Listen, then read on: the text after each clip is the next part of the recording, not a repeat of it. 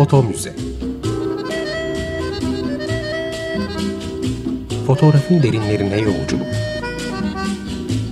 Hazırlayan ve sunan Gülderen Bölüm.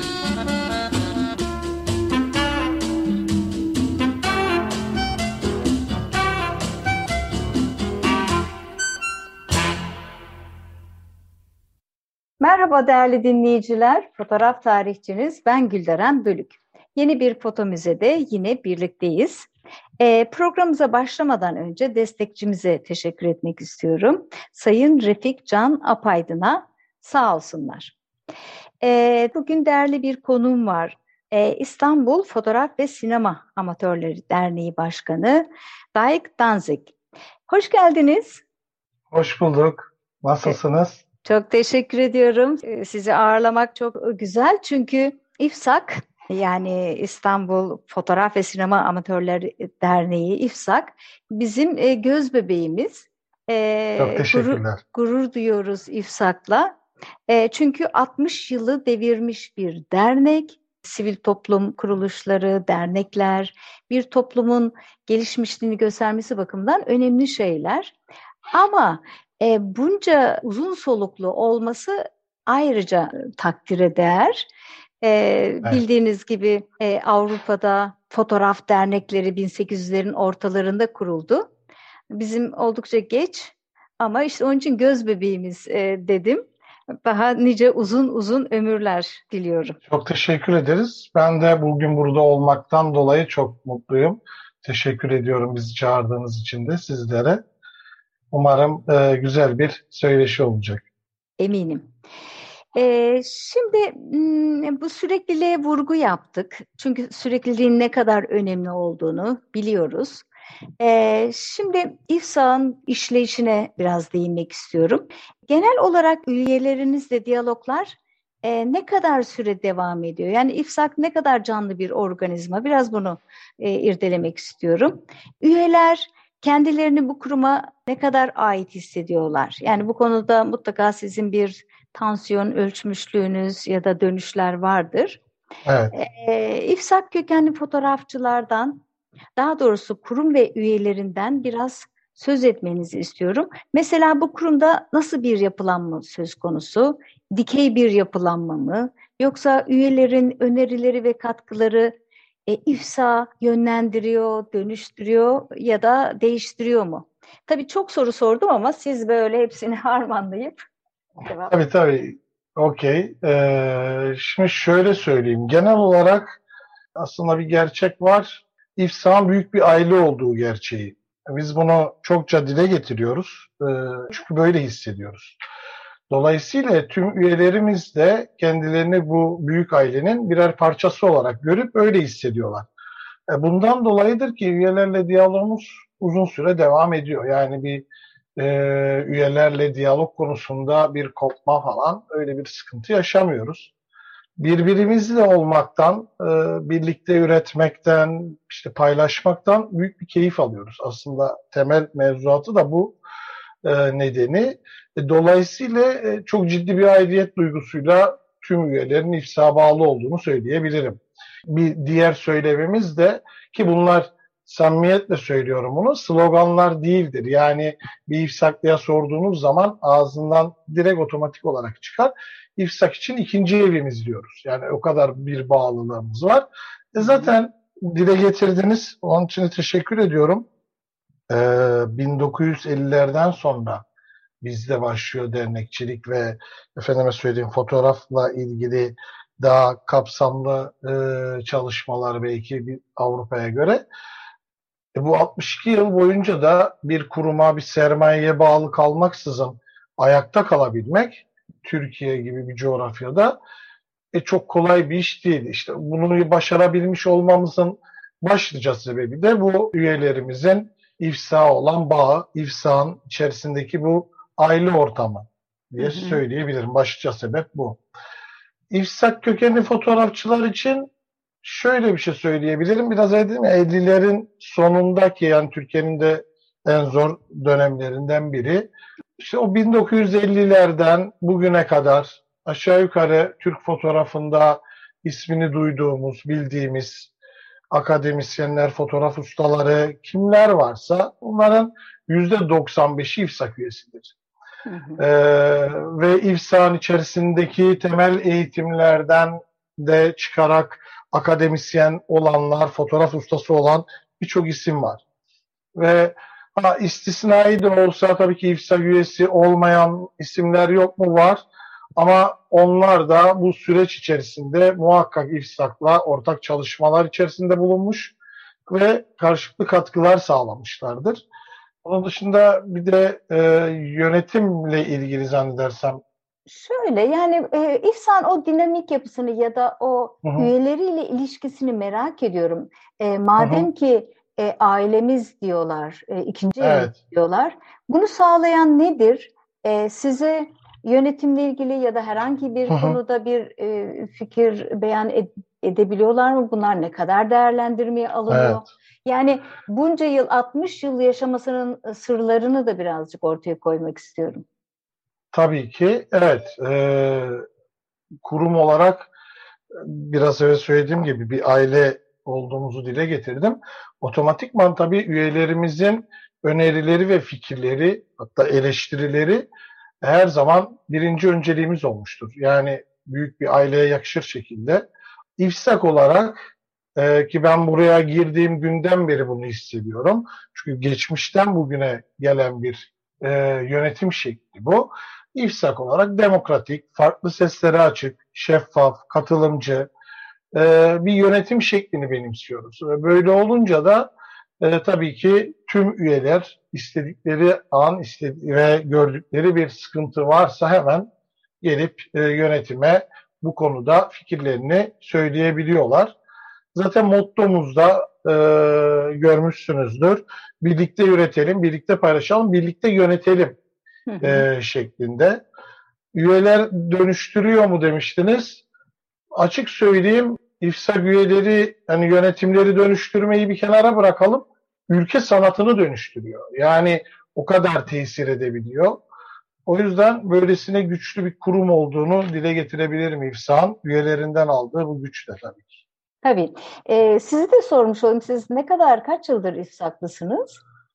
Ben Yaklaşık. e, üye olduğum süresi e, bir yanlış demeyeyim ama 8 yıl olmuştur. Ama öncesinde de dediğim gibi İFSAK'a gidip geliyordum. Zaten İFSAK'tan fotoğrafla ilgileniyorsanız e, haberdar olmamanızın imkanı yok. Evet. Çok güçlü bir e, alan kaplıyor çünkü. Evet. Şimdi her kurumun gelenekleri ve de arşivi vardır. Yani olmalı daha doğrusu. Ee, sizin var mı? Mesela e, başkanlık yapmış kişilerin, yönetim kurulunda görev almış kişilerin e, ya da 60 yıl öncesi kişilerin bilgilerine ulaşabiliyor muyuz? Bunu biraz da şunun için soruyorum. E, ben ilk kitabımda İstanbul'un Yüz Fotoğrafçısını hazırlarken e, kurucumuzun e, Nurettin Erkılıç'ın e, biyografisini de da- dahil ettim. E, ve İFSA aradım bir fotoğrafına ulaşmak için. E, hemen bulunamadı. Bayağı bir uğraştım, ricacı oldum. O zaman gördüm ki ilk kurucusu e, fakat hani bu bilgiler bir yerde değil en azından. Yani hafıza ne kadar devam ediyor? Mesela bugün Mehmet Bayan'ın Milli Sanat'ta İFSAK için yazmış olduğu yazıları okudum. Çok heyecanlı. Oradaki o zamanki duyguları aktarabildi.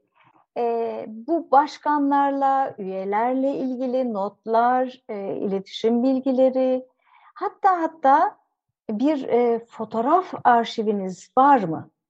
Yani Evet. 60 yılda aslında her başkandan ya da yönetim kurulu üyelerinden toplasaydınız ciddi bir arşiviniz olmuştu mesela. Çok değerli bir arşiviniz olmuştu. Evet.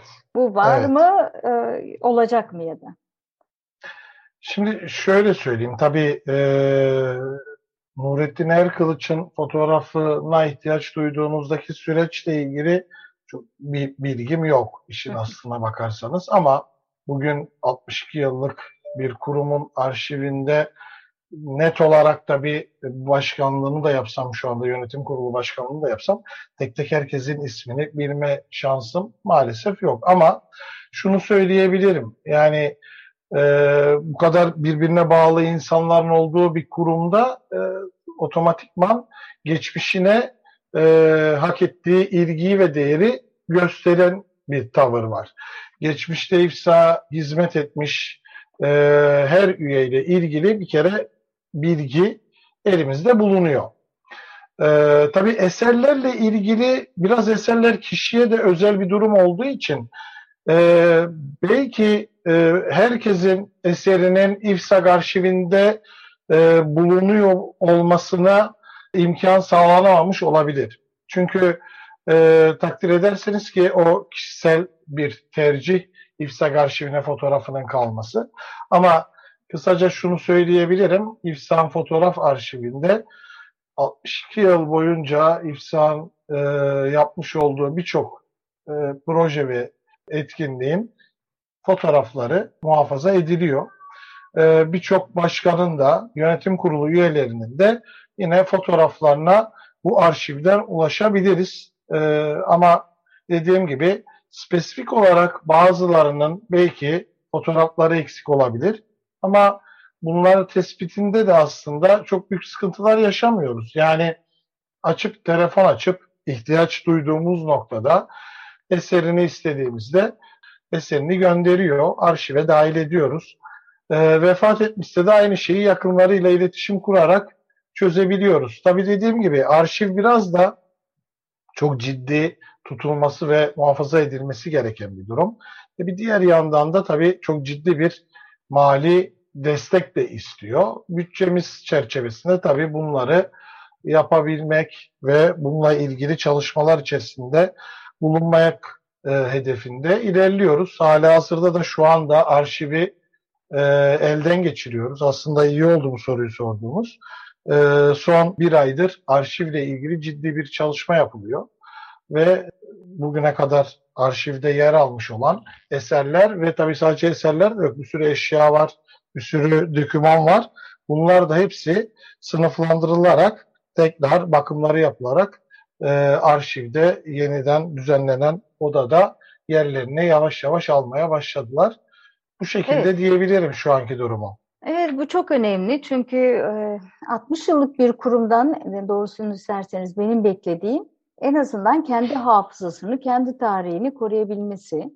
Mesela hı hı. E, onca e, etkinlik yaptı, e, fotoğraf günleri vesaireler. Yani işte bunların evet. mesela davetiyeleri, afişleri duruyor mu? Mesela bir üye ile ilgili hı hı. işte Nurettin Erkılıç e, vefat ettiği için tabii ben yaparken yakınlarına da hı. o ara ulaşılamamıştı. Onlar da vefat etmiş olabiliyor. Hani böyle Aha. böyle süreçler var, kopulabiliyor. İşte buna belki mahal vermeden e, mesela Nurettin Erkılıç'la ilgili ben bir kitap yazacak olsam ne kadar hani sadece genel şeyler değil de o detaylar, o işte pek çok o, onunla ilgili dokümanı Aha. sağlayabilecek miyim? Bunlar önemli doğrusu. Afişler Doğru. duruyor mu? Ee, şöyle söyleyeyim, evet. Ya biraz evvel dile getirdim ar- arşivde 62 yıl boyunca biriktirilmiş bir sürü döküman var. Fotoğraflar, diyalar, kasetler, yayınlar, İfsak yayınları var. Evet. Ve bu yayınların içerisinde İfsan 40. yılı, 50. yılı e, da yapılan kitaplar ve bu kitapların çıkan yayınların içerisinde bu konulara dair detaylı belgeler ve bilgiler var. Nurettin Erkılıç ve diğer detaylarda e, saklanması, kanunen saklanması gereken karar defterleri, üye kayıt defterleri gibi belgeler de var. Dolayısıyla derin bir araştırma yapmak istediğiniz zaman aslında rahatlıkla yapabilirsiniz. Örneğin belli bir dönemle ilgili yapabilirsiniz. Derseniz ki şu dönemde şöyle bir şey olmuş, o dönemle ilgili ne sıkıntı yaşanmış, nasıl karar almış yönetim kurulu, o sıkıntının üzerinden nasıl e, üstesinden gelmişler. Bunları o dönem e, arşivinde bulunan yönetim kurulu kararları, bütün gerçekleşen bu e, etkinliklere ulaşabilirsiniz. Arşivden bunları e, çıkarıp inceleyip yazılar yazılabilir.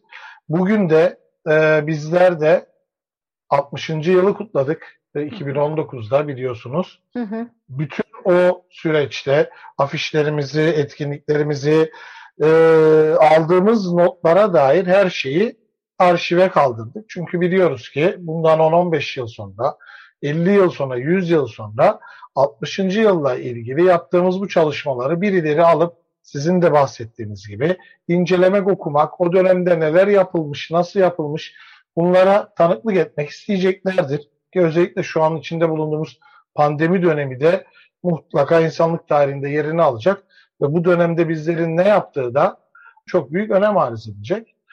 Dediğim gibi e, arşivde çok ciddi bu belgeler ve dokümanlarla, eşyalarla ilgili derin bir araştırma yapılabilir. Fotoğraf arşivimiz de aynı şekilde. Yani birçok ustamıza ait fotoğraf şu anda arşivde muhafaza ediliyor.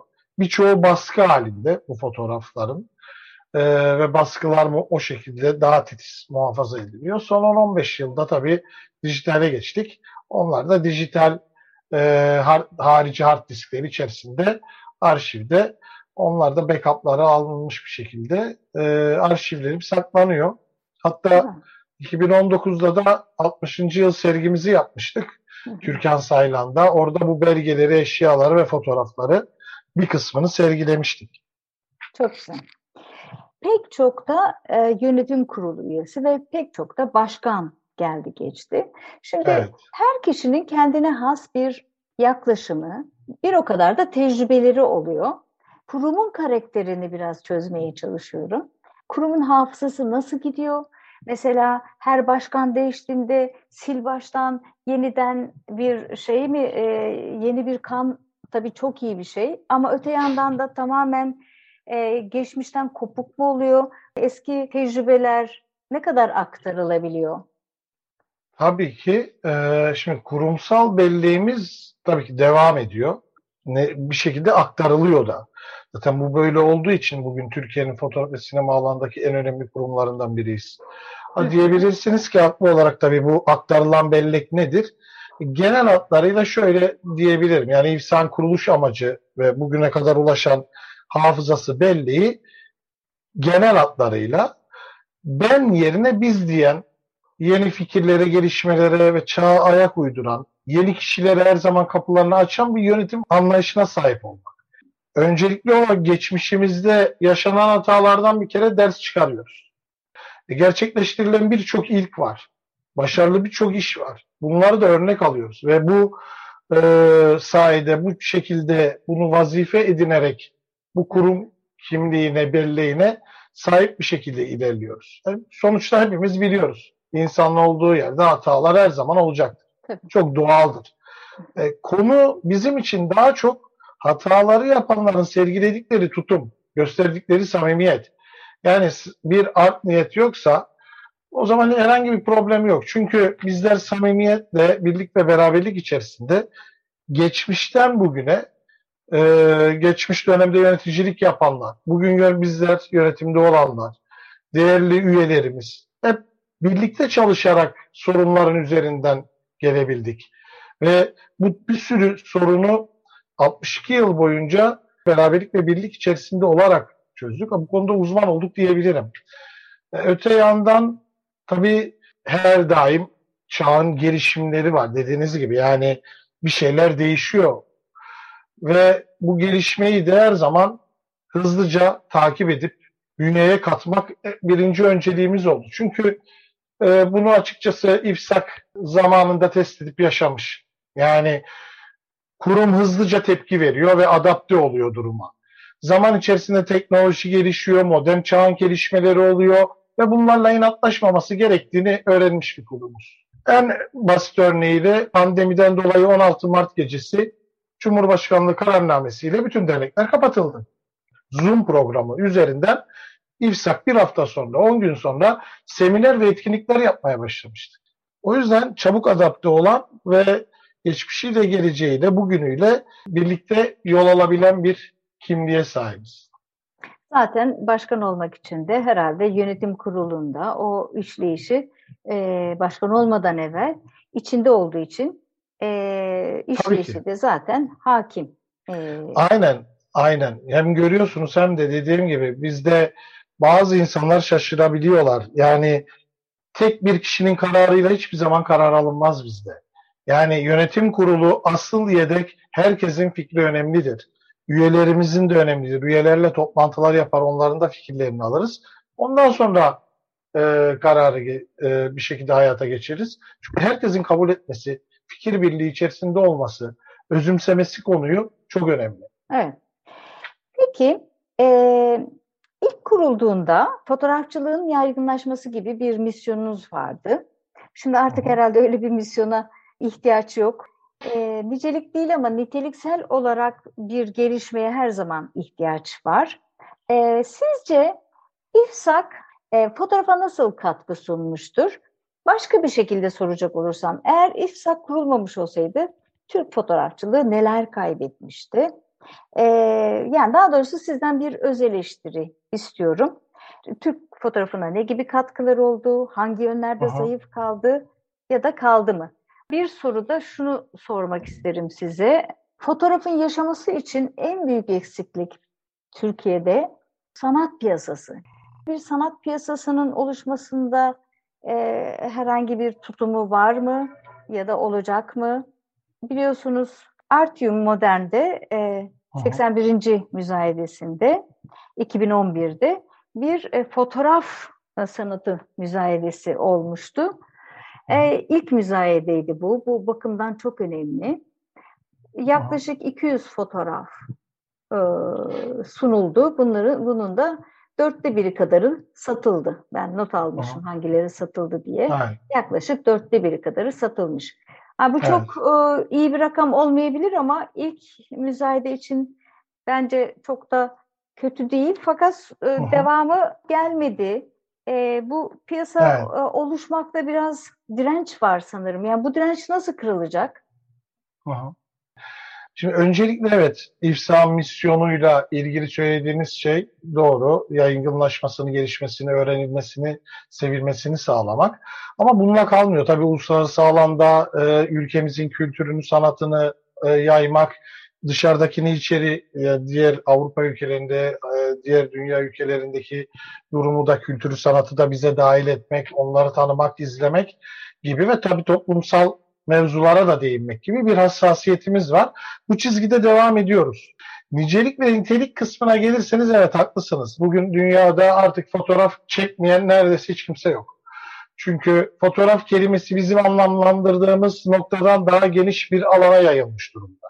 Evet. Ama İfsak olarak fotoğraf sanatının insana dair, insanı ve onun duygularını, düşüncelerini içeren, kendisini ifade edebilmesini sağlayan bir argüman olduğunu düşünüyorum. Yani bir farkındalık yaratmak için kullanılması gereken bir araç fotoğraf. Biz başka amaçlar için de kullanıyoruz. Onda bir problem yok. Hiçbir zaman da çatışmadım bununla ilgili. Ee, bunlar her zaman olacaktır. Ama günün sonunda fotoğrafın bugün geldiğimiz noktada örneğin çatışmadığım için de söylüyorum. Neyle çekildiği hiç önemli değil. İstediğin telefonla da çekilebilir. Bir kısım çünkü telefonla çekilenin fotoğraf olmadığı kanaatine de e, sahip. Ama öyle bir düşünceye de sahip değilim ben. Genel olarak da böyle bir düşüncede değiliz. Mevzu çekilen fotoğrafın ne kadar etkili olduğu. Biz onunla ilgileniyoruz. İFSAK çatısı altında da gerçekleştirdiğimiz birçok projede örneğin katılımcı sayısından çok projenin sonuçlarına odaklanıyoruz. Yani 100 kişinin katılacağı ama sonucunda etkili bir şey çıkmayacağı bir projeden ziyade 10 kişinin katıldığı ama çok etkili işlerin çıktığı bir proje bizim için daha değerli. Bunun olması için de insanlara fotoğrafın teknik mevzularını anlatmandan ziyade ki bunu da yapmakla beraber ne kadar sanatsal alt ya entelektüel gelişimin de önemli olduğunu aktarmaya çalışıyoruz. Çünkü entelektüel olarak bir gelişim kat etmediğiniz zaman işte sizin bahsettiğiniz gibi bir fotoğraf müzayedesinde satılacak fotoğraf sayısı ve onu alan kişi sayısı da otomatikman düşüyor. Çünkü biz evlerimizin duvarlarını fotoğraflarla, resimlerle süsleme gibi bir alışkanlığa sahip değiliz. Alıp bir fotoğrafı evimizin duvarına asma konusunda maalesef kültürel olarak eksik kalmış durumdayız. Bunu İFSEK gibi ve sanat kurumları e, içerisinde tabandan anlatmaya başlamamız gerekiyor. Eğer biz bunları aktarıp anlatabilirsek ve bunları bir şekilde insanlara daha en başında sunabilir ve e, öğretebilirsek o zaman eminim ki bir süre sonra fotoğraf satın almak, fotoğrafını duvara asmak gibi misyonlar da gelişim gösterecektir. Ve bunun üzerinde daha rahat, daha büyük tartışmalar ve müzayedelerde de daha e, çok fazla sayıda fotoğrafın satıldığını göreceğiz diye ümit ediyorum. Şimdi işte bu tarz mevzuları hani dediniz ya ifsak olmasa ne olurdu? İşte bu tarz mevzuları ifsak çözecek.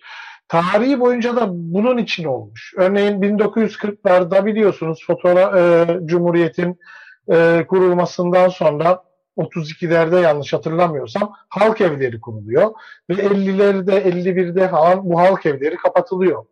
Dernekler Maalesef. açılıyor ve İrsak bu halk evlerinde örneğin Şinasi Barutçu bugün Türk fotoğrafının en önemli ismi İFSA gelip e, İFSAK'ta eğitimler ki öncesinde TAFK'ı kuruyor Ank- e, Türkiye Amatör Fotoğraf Kulübü. Evet. Bunların hepsi İFSA'nın da bugüne kadar gelebilmesinin ana mihenk taşı olmasının nedenlerinden biri de bu. Nurettin Erkılıç'la beraber kurulan İFSAK o halk evlerindeki fotoğraf eğitimlerine devam ediyor. Ve devam ettiği için de bugün bizler işte Sabit Kalfagil gibi bir akademisyenimiz var değil mi? Biliyor mu acaba herkes Sabit Kalfagil'in İFSAK üyesi olup oradan eğitim alarak bu noktalara ulaştığını? Çok önemli bir durum. O yüzden bu konularda e, İFSAK gibi kurumların ki bunu yapmak için çabalıyoruz öncü olması önemli. Tabii ama bu konuda bir tek bizim bir şeyler yapma çabasında olmamız da yeterli gelmez. Bunun yerinde yerel ve merkezi yönetimlerin, kurum ve kuruluşların da bizle beraber aynı yöne doğru yürümesi gerekiyor.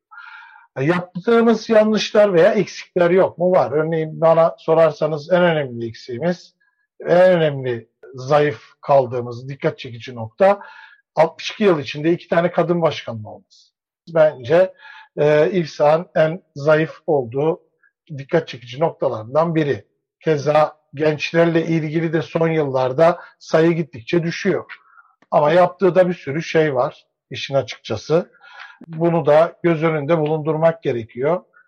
Ee, gelişmesini sağlamışız e, fotoğrafın ve sinemanın. Günün sonunda bence e, ifsak olmasaydı ne olurdu demek yerine iyi ki ifsak var desek daha iyi olacak. İyi ki var. Programımızın da sonuna geldik. Ee, çok güzel bir sohbet oldu.